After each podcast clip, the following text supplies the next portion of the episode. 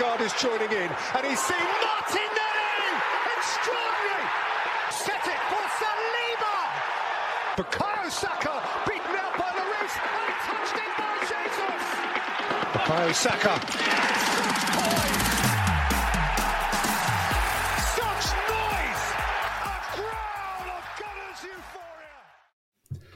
Hello, everyone, and welcome to the Bru- Bruised Banana FC podcast. I'm your host, Justin. You can find me on Twitter at JFishAFC. And I think it's safe to say that this weekend was a massive dis- disappointment after Arsenal blew the second two goal lead in a matter of weeks and dropped two really frustrating points at West Ham on Sunday. There's no really easy way to rationalize or explain away this performance like we could last week at Anfield. So I, I think the best way to say my emotions is that this one just sucks. It, it, was something that was extremely frustrating because of the way that we gifted them a goal when we were 2 1 up. We brought the crowd and the team back into it unnecessarily. How casual we were when we were 2 0 up, and how you know it felt once we went 2 2 that in my mind we weren't ever going to get that third. It was a lot of hope and, and praying and from Arteta's substitutions down to what we saw on the pitch, it was a lot of you know, fingers crossed. Let's see if this work works. But it, in reality, we all knew that it wasn't going to. Um, but I think perspective does matter, and maybe you don't want to hear this, but I think you know we still are in the driver's seat for the title, and we still have everything to play for. The season's not over. The title challenge is not over. Our margin for error has completely vanished, but that does not mean you know that we cannot go on another run like we have. You know, everything is to play for still. I still have belief in the team. I have belief in the manager. I have belief in the players that we're going to respond from this. It's just a matter of turning that belief in what I know the players still have belief in, and Arteta has belief in his players, and turning that into a performance on the pitch. And so, with me today to discuss this is Luke. You can find on Twitter at ekulkun. Luke, how are you? Well, it's a Monday for starters. And it's the Monday after Arsenal have dropped massive, massive points. So it's not the best, but um, uh, I still think that we have a nice kind of room to, to believe. We've still got a lot to play for the season. It's similar to what you were saying. We just have to, you know, we look to Friday, which is now the biggest game of our season at this point in time, and we've got to make sure we do the business there that we haven't done in the last two games. And also with me today is Ben. You can find on Twitter at Ben Browning3. Ben, how is it going? Yeah, um, I was just laughing there because I was thinking if you told me 18 months ago that Southampton at home was our biggest game of the season, I'd be really worried about which direction the club had gone in. Um, but life comes I, at you first. yeah, I think I'm doing better than you two and a lot of people on social media, um, from what I've seen anyway. I agree. I think there's still stuff to play for, but maybe I'd privately conceded the idea. Uh, maybe it was a case of getting myself, protecting myself so that I can't get hurt by this football club. But um, I don't know. Last week hurt a lot more for me than this week, um, even though this week maybe felt more final. Yeah, let's let's dig into that. So you know where this comes from is you know before the podcast, kind of asked everybody how they were feeling, and and Ben, you said that you were a lot more disappointed in the result against Liverpool than this result. Um, you kind of hinted at that. Is that because you went on the podcast in our in our Anfield preview and said Liverpool aren't very good, and you had that bold prediction, and then when it came was, back, you're I like, was right. oh, they man. weren't. They weren't very good. well, Until you know, for half an hour we outplayed them, and you know we were good value for our two 0 lead. It could have been three four, and then we took our foot off the gas, and everyone will dispute which of the key turning points was in fact the key turning point, or you know make one up in the case of Xhaka.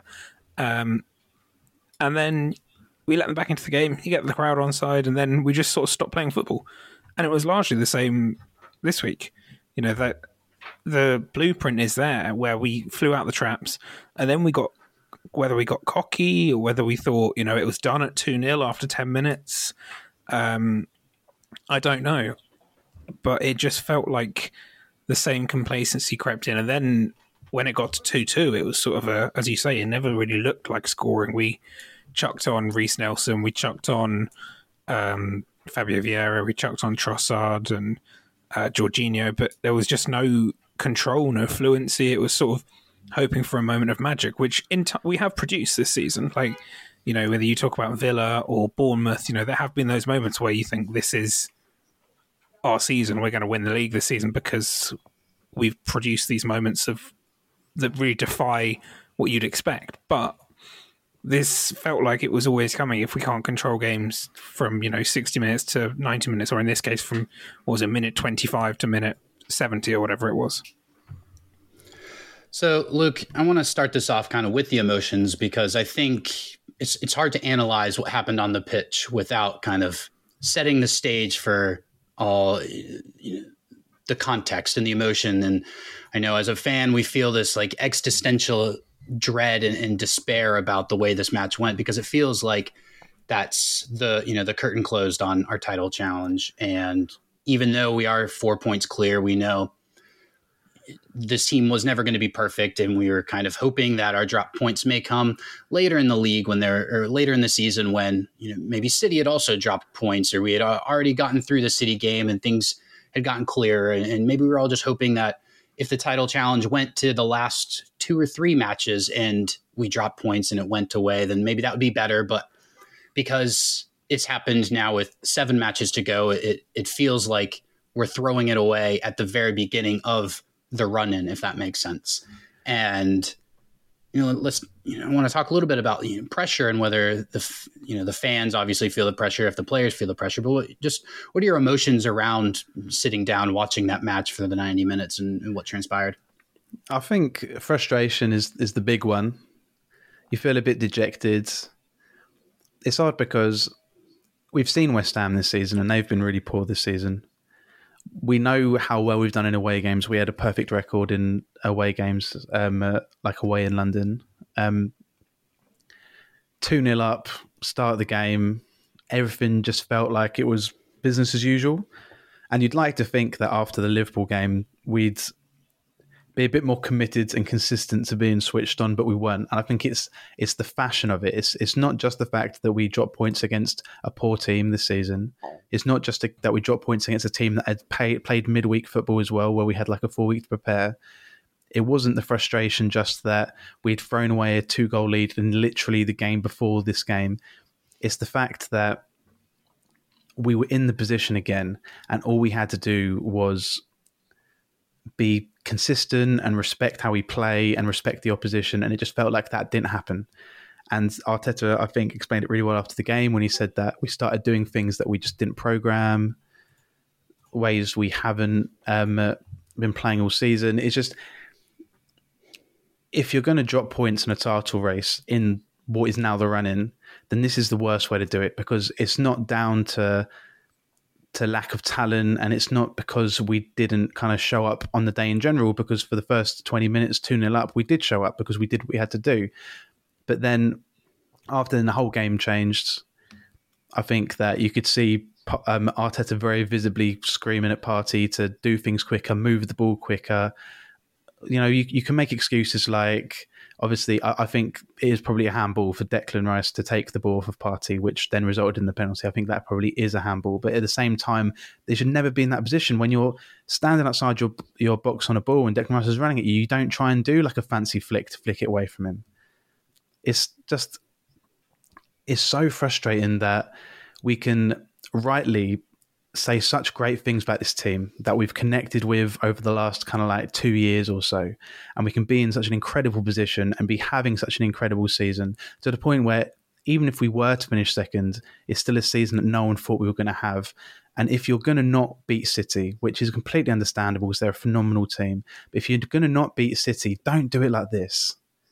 You know, if they're going to pip you to it, then don't do it. Don't don't look back at games like this where you were 2 0 up and you just turned it off because you thought you could. For me, it's the fact that we weren't outplayed. We just stopped. And and for me that is the the most frustrating part. If you want a um, comforting stat, I was doing some research on this earlier. For City to win the Premier League, if Arsenal were to now go perfect, um, they need to go 24 games unbeaten since their defeat against Brentford just before the World Cup, which would be uh, their new record for the most games unbeaten in a single season. That's so, if Arsenal win every Yeah. game other than the if City Arsenal game. win every game, yeah. So you know, Interesting. there's hope. I'm not saying you know, no one's going to sit here and say we're out of the title race. You know, we can say if Saliba doesn't come back or if Zinchenko's injured for longer, then maybe. But like, I don't know. It feels it feels like we're not maybe used to being in these sorts of positions as a team and as a fan base where we just got to hold our nerve because I always thought if we were going to win the title, this sort of period would come. I thought it would come a bit later. I thought it would come, you know, St James's Park. I thought we'd drop points, for instance. But City's harder games are towards the end of the season when they've got Brentford on the last day of the season. They've got Brighton. Um, so I think that there are still plenty of points to be dropped by both sides, potentially. It's just we've sort of handed them the initiative, I guess, even though technically we're still in c- control. Yeah, it does feel like momentum.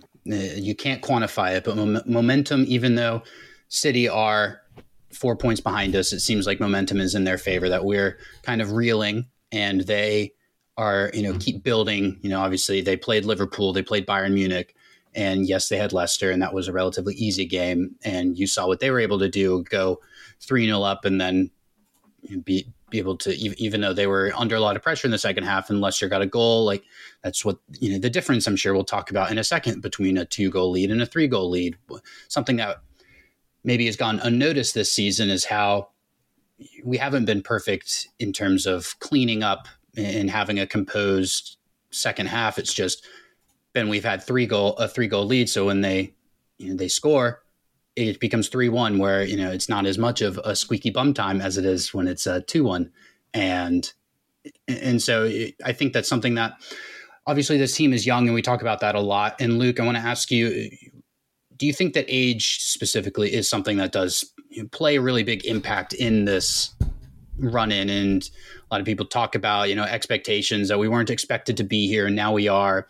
And you know, to me, I, I kind of feel like because, eh, at, at least in, in, my point of view, I don't think it's necessarily age matters. I, I think in this match, a, a, lot of our most experienced players were the ones that kind of let us down. We're, we're talking about Thomas Partey there, like he's nearly 30 years old and he's played a world of football and he's been in extreme stress situations. We talk about Bukayo Saka missing a penalty. Like you can't tell me just because he's young, he hasn't been in high pressure situations when you're playing in the World Cup, when you're in the Euro finals. You've played as much first team football for Arsenal. Yes, he's young. He's still played a lot. Other guys like Martinelli, like Gabriel, you know, our team is young, but they are extremely experienced, and that's why we're in the position that we are. I guess, kind of, you know, talking about you know, this building expectations, Luke. Like, what is your, you know, kind of thoughts on you know why two matches in a row we've kind of not had the composure to see that see it out.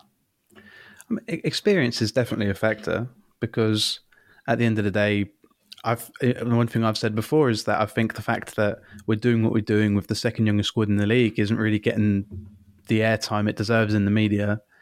I think it's something that is pretty astounding, to be honest. And I think that comes with the fact that with some of these players, like the Sakas and uh, and the Martinellis, you have to accept if they have an off day because they're still learning their trade and they they need to be led by older play, by the the older players. But it is literally the the Thomas Parteys, the Granit Xhakas, the players like that that the, the the players that haven't really stepped up like they should in the last two games. Some of them in, in different areas that you think. I, I understand that you know, Granit Xhaka has never been in a in a title race, so he's an experienced player and he's a very intelligent player. But this is probably still something that he's not really used to. I don't know if um, he had someone at, at Basel or something like that, but like generally at this level, he's, it's not something he's competed at at this point in time. Thomas Partey is obviously um, uh, played for Atletico Madrid, so he's kind of experienced in this. Zinchenko and Jesus have played for City, so there's experience there. So you expect these players to lead the way. And I think that over the last two games, they haven't really done that. And, you know, that happens. No player is perfect. It does, you know, you can't expect somebody perfect for a whole season at this point in time. In terms of like Saka, this is the first penalty he's missed for Arsenal, and it was a bad miss, but it is what it is. Do you know what I mean? Like he's not going to score every penalty he takes. Even after that miss, he still missed less penalties this season than most Salah. So I think as long as you're kind of looking in, in, in the realm of that statistic, he's still doing pretty well. But um, it did feel huge. And um, similar Yeah, to I the Liverpool game, where you know where Gabriel could have put us three one up, Saka put us three one up. It's a very different game. It's, it was fine margins, and the margin didn't go away, and we didn't help ourselves. So you know we have to look at ourselves first and foremostly, and figure out what we can do to to kind of make these margins go in our favour. Because literally over the last two games, we've the opportunities have been there, and we haven't put them away. I think you know there's a reason that penalties are not you know using statistics a xG of one. You know, it's like seven or eight expected goals because they get missed. I mean, probably more frequently than people like to like to think. And I think you know the narrative around the Bukayo Saka miss is just purely like timing wise. The fact that they they went up and equalized. I think it was 142 seconds after Saka missed a penalty. That uh, you know, that was a huge momentum shift in their favor, and then they got the ultimate reward for that. And you know, say had equalized 15 minutes later, like yes, we would have been talking about Bukayo Saka missing the penalty, but it wouldn't would not have felt as I guess instrumental and and as like that is the, the moment that the match turned and was never you know the momentum was never going to come back in Arsenal's favor. But Ben, I think I want to take a step back and kind of talk about the first 15 minutes in which you know, Arsenal were flying. We we were messaging in our, our WhatsApp group that like we just looked incredible, and it was one in a in a way day in a, in a London derby. You kind of want a, a West Ham team that they've not been good. They played. They have you know they're in Europe. They played a, a difficult, maybe not difficult, but a they had a European tie on Thursday, and you know they're the way to kind of put the crowd and, and put the game away early is to score and kind of exert our dominance early on and not let them get into that. And so when we were up 2 0 in within 10 minutes, I, along with probably the entire West Ham home crowd, was like, all right, this game's over. Should we, you know, let's focus on the conference league on Thursday. You know, like we've, we're, we're trying to, you know, potentially win a European trophy, which would be huge for that club. And I think I, I, guess let, like let's talk through the first ten minutes. Like what worked so well against West Ham coming out the block out, out, of, the, out of the block so quickly. What didn't work well? Um, everything was working. Um, Gabriel Jesus was everywhere. I mean, I just yeah, I don't know what he gets told before he goes onto the pitch, but he, he was popping up at right back. He was playing as defensive midfielder. He was you know popping up on the left wing, right wing, wherever he fancied going. It was just sort of like there, and it meant it gave the West Ham defenders a real headache because they sort of wanted someone to mark, but sometimes it was Jesus, it was uh, Xhaka, Martinelli. At one point, I'm pretty sure Kieran Tierney ended up up there. Um, we were we our rotations were working really well. We were working the wide channels really well as well, and that ball to the back post was working to uh, and Cresswell's side. You know, we were getting down there time and time again, and we were. This is the thing: we were fully deserving of a 2 0 lead. And simultaneously, we didn't deserve to win that game, which tells you so much about where it all went wrong. You know, it was just everything. We, we, we were two, three steps ahead of West Ham, almost to the point where, you know, the commentators were saying it was like a training game. And I think Arsenal sort of took their foot off the gas. And then once you take your foot off the gas, it's so hard to get it back on again. You know, like as soon as you go, ah, fuck, we've conceded or, you know, we've done something stupid. Then you saw Thomas Partey start panicking. He had a terrible second half of the half of the first half. Um, you know, you see people like Saka who was doing fine, you know, starting to struggle, and Odegaard picking up the ball and trying to do the same normal things, but they weren't coming off, and it just felt like there was a whole shift. Whether that was because Arsenal dropped their level by two and West Ham raised theirs by two, or you know, whatever. Um, it yeah, the the first half was the first 10 minutes, the first half of the half, I guess, was so good because we looked like the sort of City team that was dominating the Premier League for the last five years. And every Arsenal fan was sort of like, oh my God, if we can keep this up, we'll be flying. You know, I think West Ham fans probably thinking, how many is it going to be?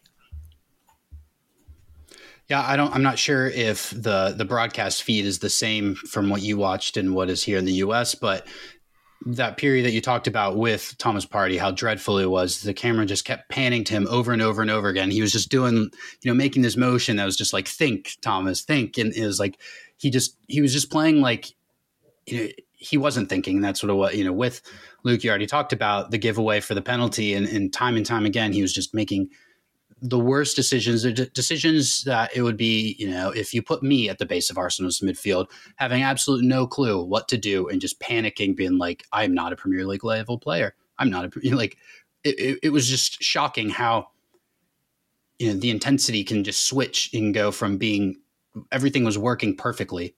Maybe perfectly is the wrong word, but we were flying. We were every, it seemed like everything was coming off that in that moment we could have gone on to score 10 goals and it wouldn't have shocked me if we kept playing like that. And then in the blink of an eye, just the base of our midfield and kind of the spine of the team went away. And that probably is a, a wake up call for, for, I guess, us fans in terms of how the margin for error for what is a title winning team and, and what is West Ham is you know, potentially fighting and fighting relegation is it's it's not as big as we like to think it is. And the difference in a lot of that obviously started with Declan Rice, who you know potential Arsenal future player, and definitely somebody who's better than a relegation battled uh, team.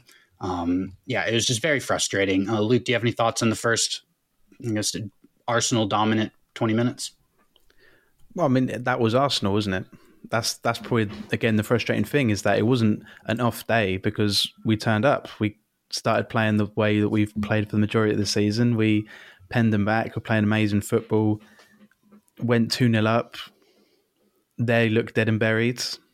And then it just changes. And, you know, that's that's the thing is that when you're working with young players, as I say, you can understand if they have an off day, but they weren't having an off day. They just stopped playing. And by the time they realized they had to start playing again, we just couldn't get back up to the, the maybe the rhythm or the tempo or that that we used to playing at. Before we knew it, West Ham were. I mean, maybe dominating is the wrong word, but before we knew it, West Ham were the better side, looking more likely to get the winning goal. And I think when you're playing away from home, you have to have that respect for 90 minutes. That is Premier League. And I also think that when you're playing a team that has been as poor as West Ham has this season, you shouldn't need to to go through the the trials that we went through after going 2 0 up. This is this isn't a team that is good. Do you know what I mean? Like I, I, respect West Ham the past for what they've done. Like they have good players. Like Paqueta is a good player. Rice is a good player. Jarrod Bowen is a good player. This isn't a team that lacks names. It's just a team that hasn't played well this season, and they've not played well for the whole of the season. I watched their game on Thursday and they were terrible. You know this this isn't um, uh, something that we should have been having trouble with. If, if you're a team that's going for the title and you're coming off the back of a largely dejected West Ham to the point where you go 2 0 up in the first 20 minutes, you don't let that go. So it's frustrating because obviously it's a massive blow in the, in the, in the frame of the the title race because it means now we have to do things that we were hoping we we didn't have to do, which is I feel in my gut that we have to go and get a result at City. When I say get a result at City, I feel like we probably have to win there now. Doesn't mean we definitely have to win there. If we get to get a point, and obviously if uh, if we're perfect, then that then you know mathematically that's we don't need a win. But I feel like you need that gap. I don't think it's realistic to expect Arsenal to be perfect, even if we draw with City. So I just feel that it's like I was saying before. If you're going to not win the title, fair enough, but don't do it like this. It just it just feels like such a wasted opportunity. Luke, I'm going to stick with you, and, and I want to talk about a couple of players specifically. And um, the first player I want to talk about is Kieran Tierney, and I think that this performance. I guess I, I, after the fact, I saw on Twitter there's a lot of people talking about how Tierney was our best player out there, and you know he had a really good performance, and I was kind of shocked about that because I thought that he was, you know, to use the word frustrating, I thought he was one of our most frustrating players in that I thought he panicked a lot and kind of reverted back to reverted to what we know Tierney for is just booting the ball away and not having any sort of control and composure. And the substitute with bringing uh, Vieira on and, and putting Granit Xhaka at left back, it, it, to me that kind of signified that like we may not see Tierney again for Arsenal. I, I think it's pretty safe to say that he's going to be sold in the summer and that he wants to leave. But just for the rest of the season, I am kind of fed up with trying to use Tierney in the Zinchenko role when it's clear he's not going to do that, it, or he's not going to be good at it. He may try and do that. And you, you mentioned a couple times, you know, he popped up as the nine, and and you know he he was he was there, and he was I guess doing the things that Zinchenko does, but not nearly to the level that Zinchenko Trying to can do, do. it. He- probably- he, was trying yeah. to. He was strolling around the right zones, but he wasn't. You know, Zinchenko enters the zone and, and plays in the midfield with that command. He commands the ball. He, you know, he runs five yards away from Thomas Partey and says, "Give me the ball. I am the creator here." You know, I, I, playing the one twos. You know, pinging, pinging it around. Tierney's, you know, will kind of shuttle step into that area and kind of has that. Please don't pass me the ball here. You know, I'm here, but you know, you can you can do it. I'm, I'm checking off the box that I'm in this position, but I don't want that ball. If, if I do get that ball, I'm booting it. And, and yeah, kind of what is your take? And are, are you as aggressive on the, um, you know, to use Yeah. a, a, a phrase, the the Tierney out as I am? I mean, I found him frustrating. I, I can't.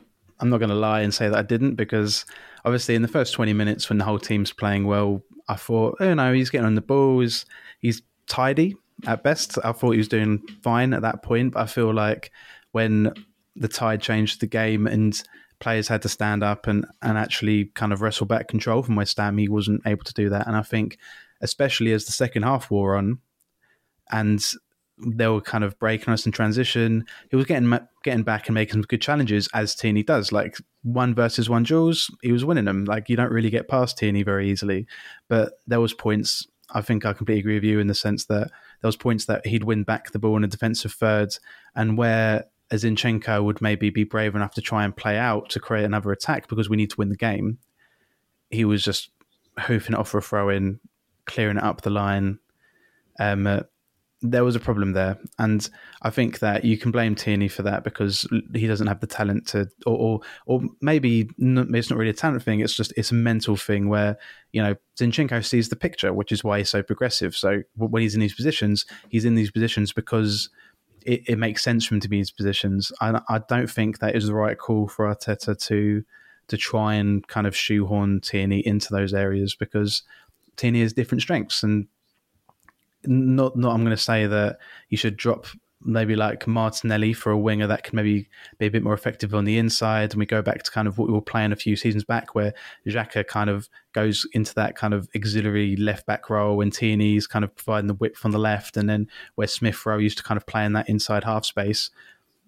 But I think that it makes more sense to do that with Martinelli and get him playing on the inside, even though it doesn't really suit him as much, than kind of play Tierney in that position because, as I say, it's, it's it doesn't suit his strengths. His strengths are he gets up the line well, his crossing is very good, he can be a threat attackingly, and you know when it comes to transitions, he can get back and make those challenges. But if it does is the the case that Arteta thinks that role is so important to how we play that he had to shoehorn him in, then it is probably the that last nail in, in the coffin of Kieran Tierney's Arsenal career because if that's the job he has to do, it's not something he can do, and probably it says a lot about why Tomiyasu was referred was preferred to him in that position earlier on in the season when Zinchenko was out because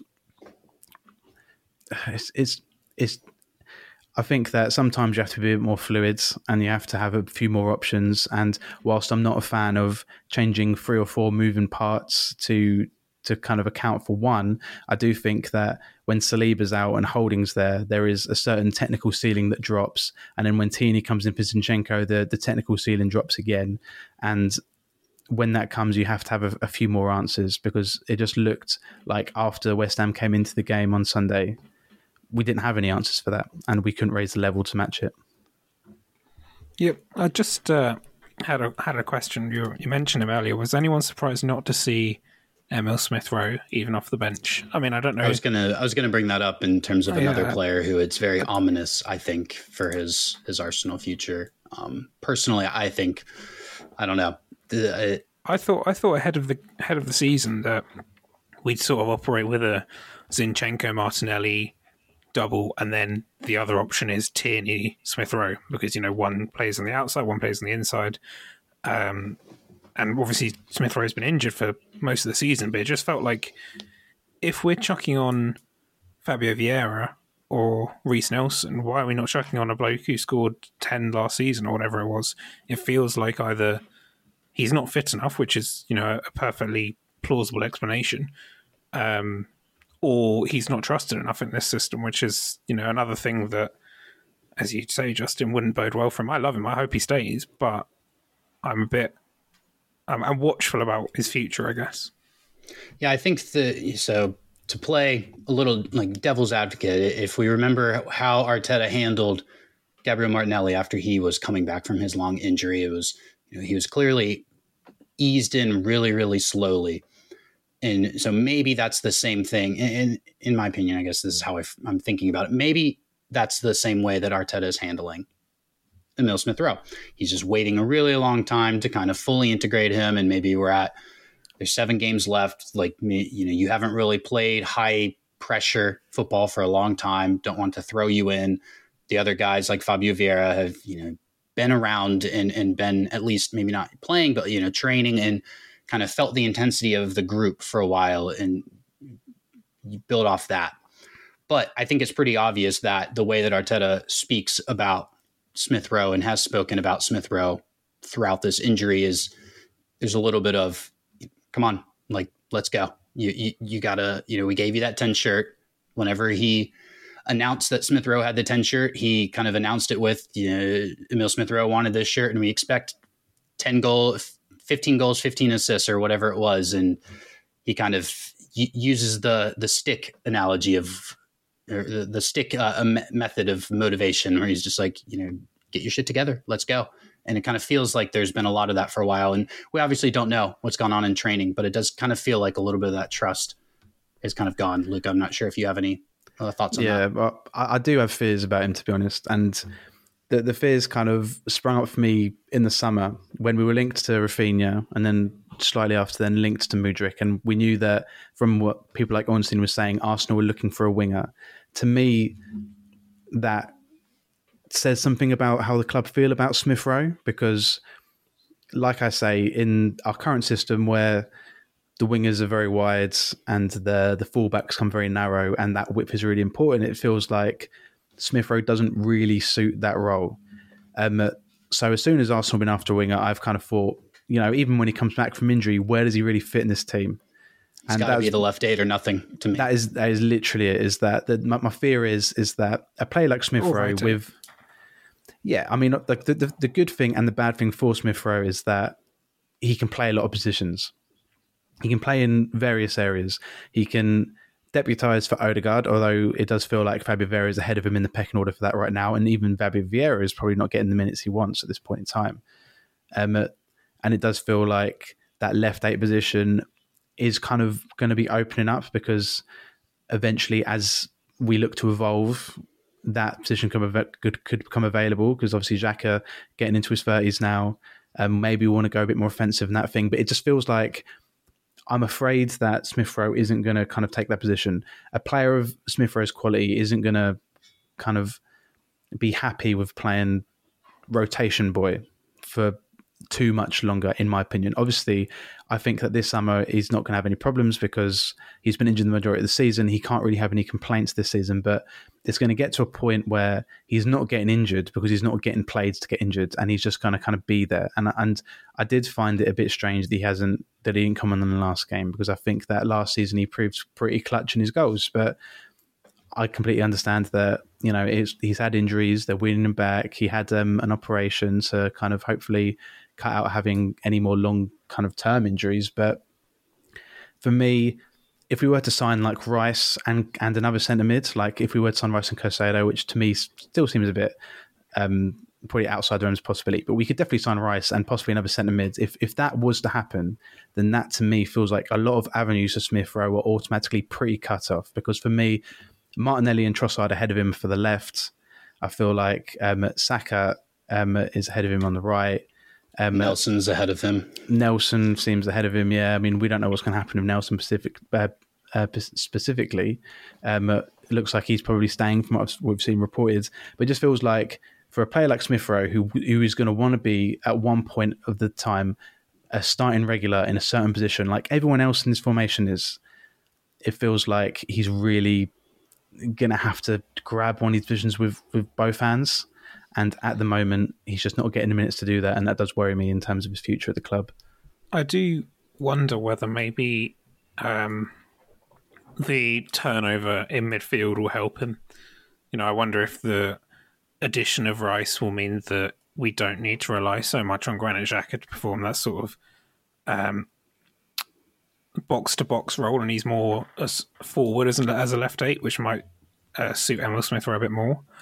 But it, I agree, it does feel a bit like his Arsenal career is very much on the not on the brink, but you know he's he's got to make a decision soon. He's got to step up a bit, and it's really weird to say that because obviously he was so good for us last season, and you know he's half of the Bukayo Saka chance. So he and he, he, got the number ten show. More importantly, like he was given the number ten show. Whether whatever Mikel Arteta said about it, he was given that shirt. So clearly, at some point, Mikel Arteta has gone, yeah, this is a player that I really want to make part of my team around or be a big part of this team. So I don't know what's changed. It might, be that we're all reading into this too much and he's just still not fit or he's not quite understood the position that he needs to be playing in. But um, yeah, it doesn't look great, does it?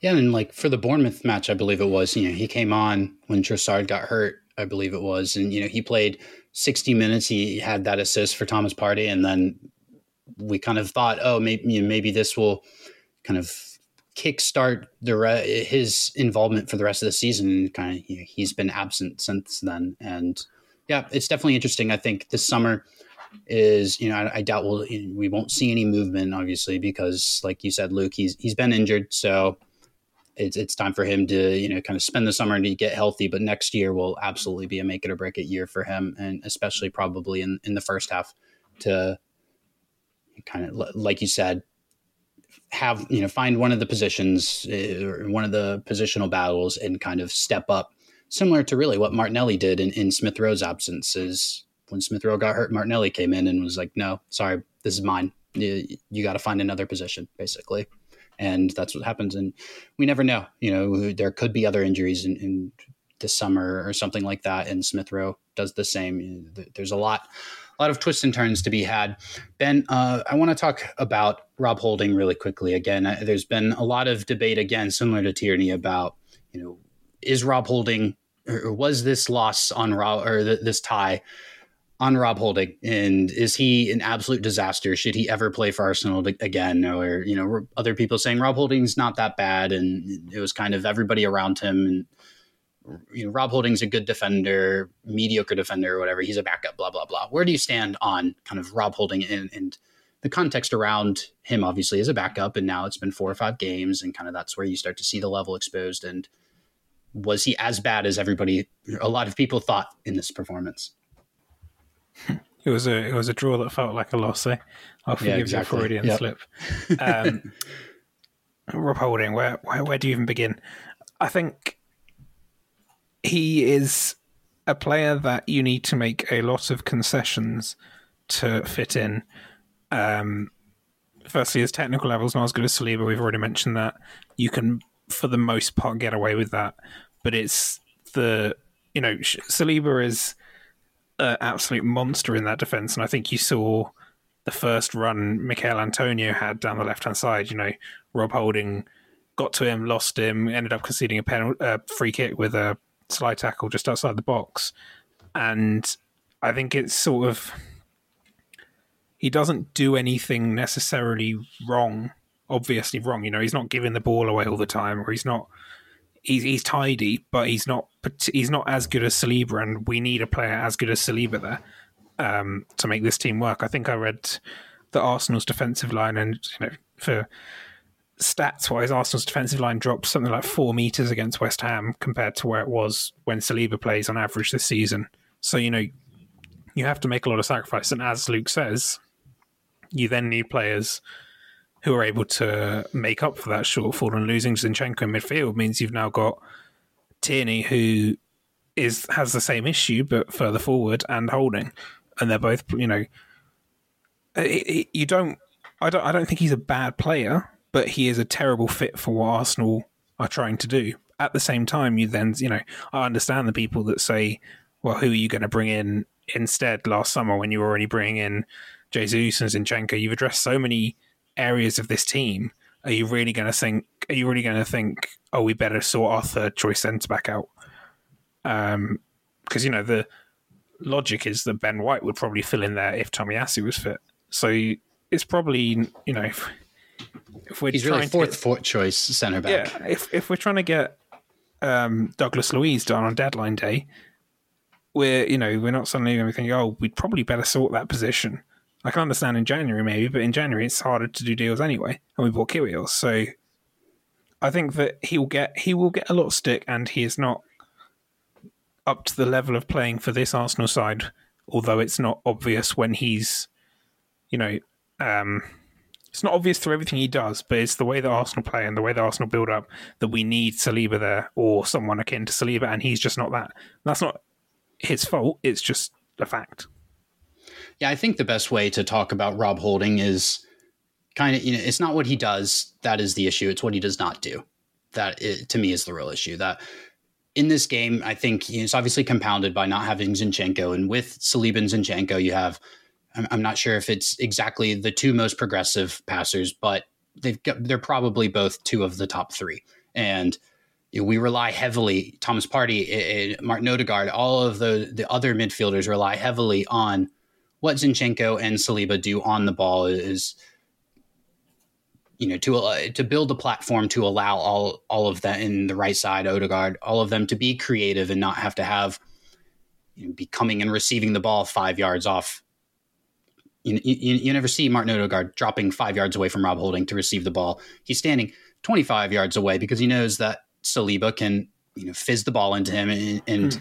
Or pull play it up down the line to uh, Jesus or Saka and stuff like that. So just naturally, his passing range is larger, so that allows all the creative players to play in the creative zones, if that makes sense. And I just found a lot of times kind of similar to Tierney in, in a sense where a lot of times the ball was played to Rob Holding, and you know rather than kind of just controlling it and keeping possession, he would just head it, you know, do a little header 15 yards forward, right back to West Ham, and it was like that did nothing. Why, you know, if that was Saliba, you would imagine he would be able to control it, play it back to uh, Ramsdale or Gabriel or or something, and not just immediately give away hmm. possession needlessly. And I think in a match where you you saw from the Arteta substitutions, we were just begging for some control in the spine of our our team.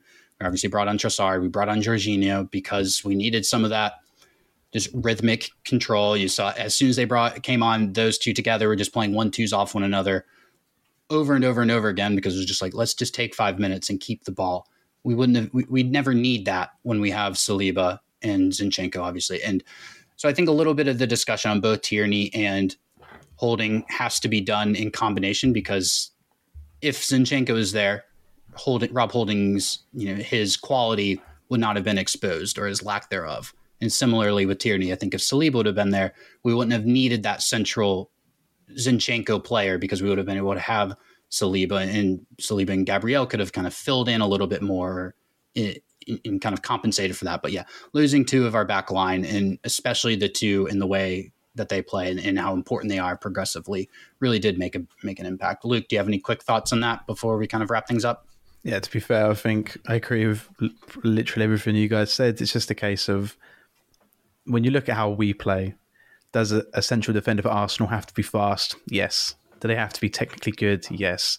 Does Rob Holding tick those boxes? Unfortunately, no. But that's not really uh, Rob Holding's fault because, similar to what Ben was saying, at the start of the season, when you look at the team sheet, we are pretty well covered in that area because, like as as Ben said, if Tomiyasu's not injured, then Ben White can slot back into into that position, and Rob Holding doesn't really have to play.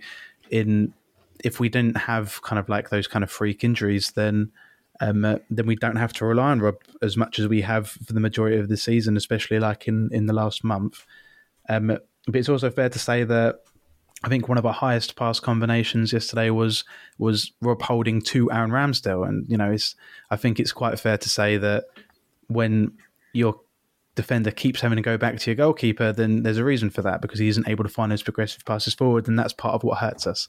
Um, I don't necessarily agree that people are targeting him because I think that you know we probably see a lot of target like we play high risk football, so we're always going to be targeted in those avenues because like it's hard to cover that space. But I guess the big difference is that Gabriel and Saliba for and and they've made mistakes for sure. Like they've made mistakes because a, a, defender that makes mistakes in the system is almost a certainty over the course of the season because of how high we play and how much ground they have to cover. And that's one thing you have to like take into account is that obviously like the Martinez's and the Varanes of the world, where United that play like one of the lowest lines in the league, they only have to defend like five yards at a time, and they've got their mate next to him.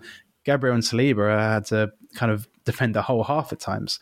Um, and obviously, you know, you have to drop the line a bit when Holding comes in, and it's just all those concessions, isn't it? It's that if Arsenal lose one player, you do feel like we can make up for it. Like it's it's definitely not ideal. Saliba's been unbelievable this season. So for Saliba to come out and Holding to come in, it's not ideal. But you know we've proven eh, over the past month that we can still dominate games and win games regardless of that.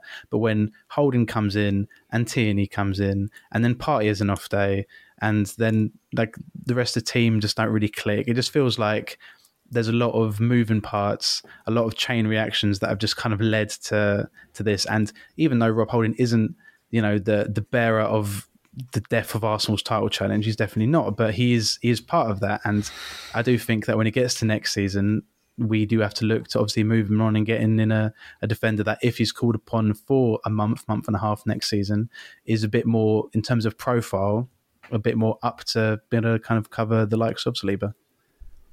Thank you, Luke, for uh, giving us the title for this episode there. And uh, with that, I think that's a good a good place for us to wrap things up nice here. positive podcast episode. Exactly. Uh, Rob holding the death of our ch- title challenge. Yep.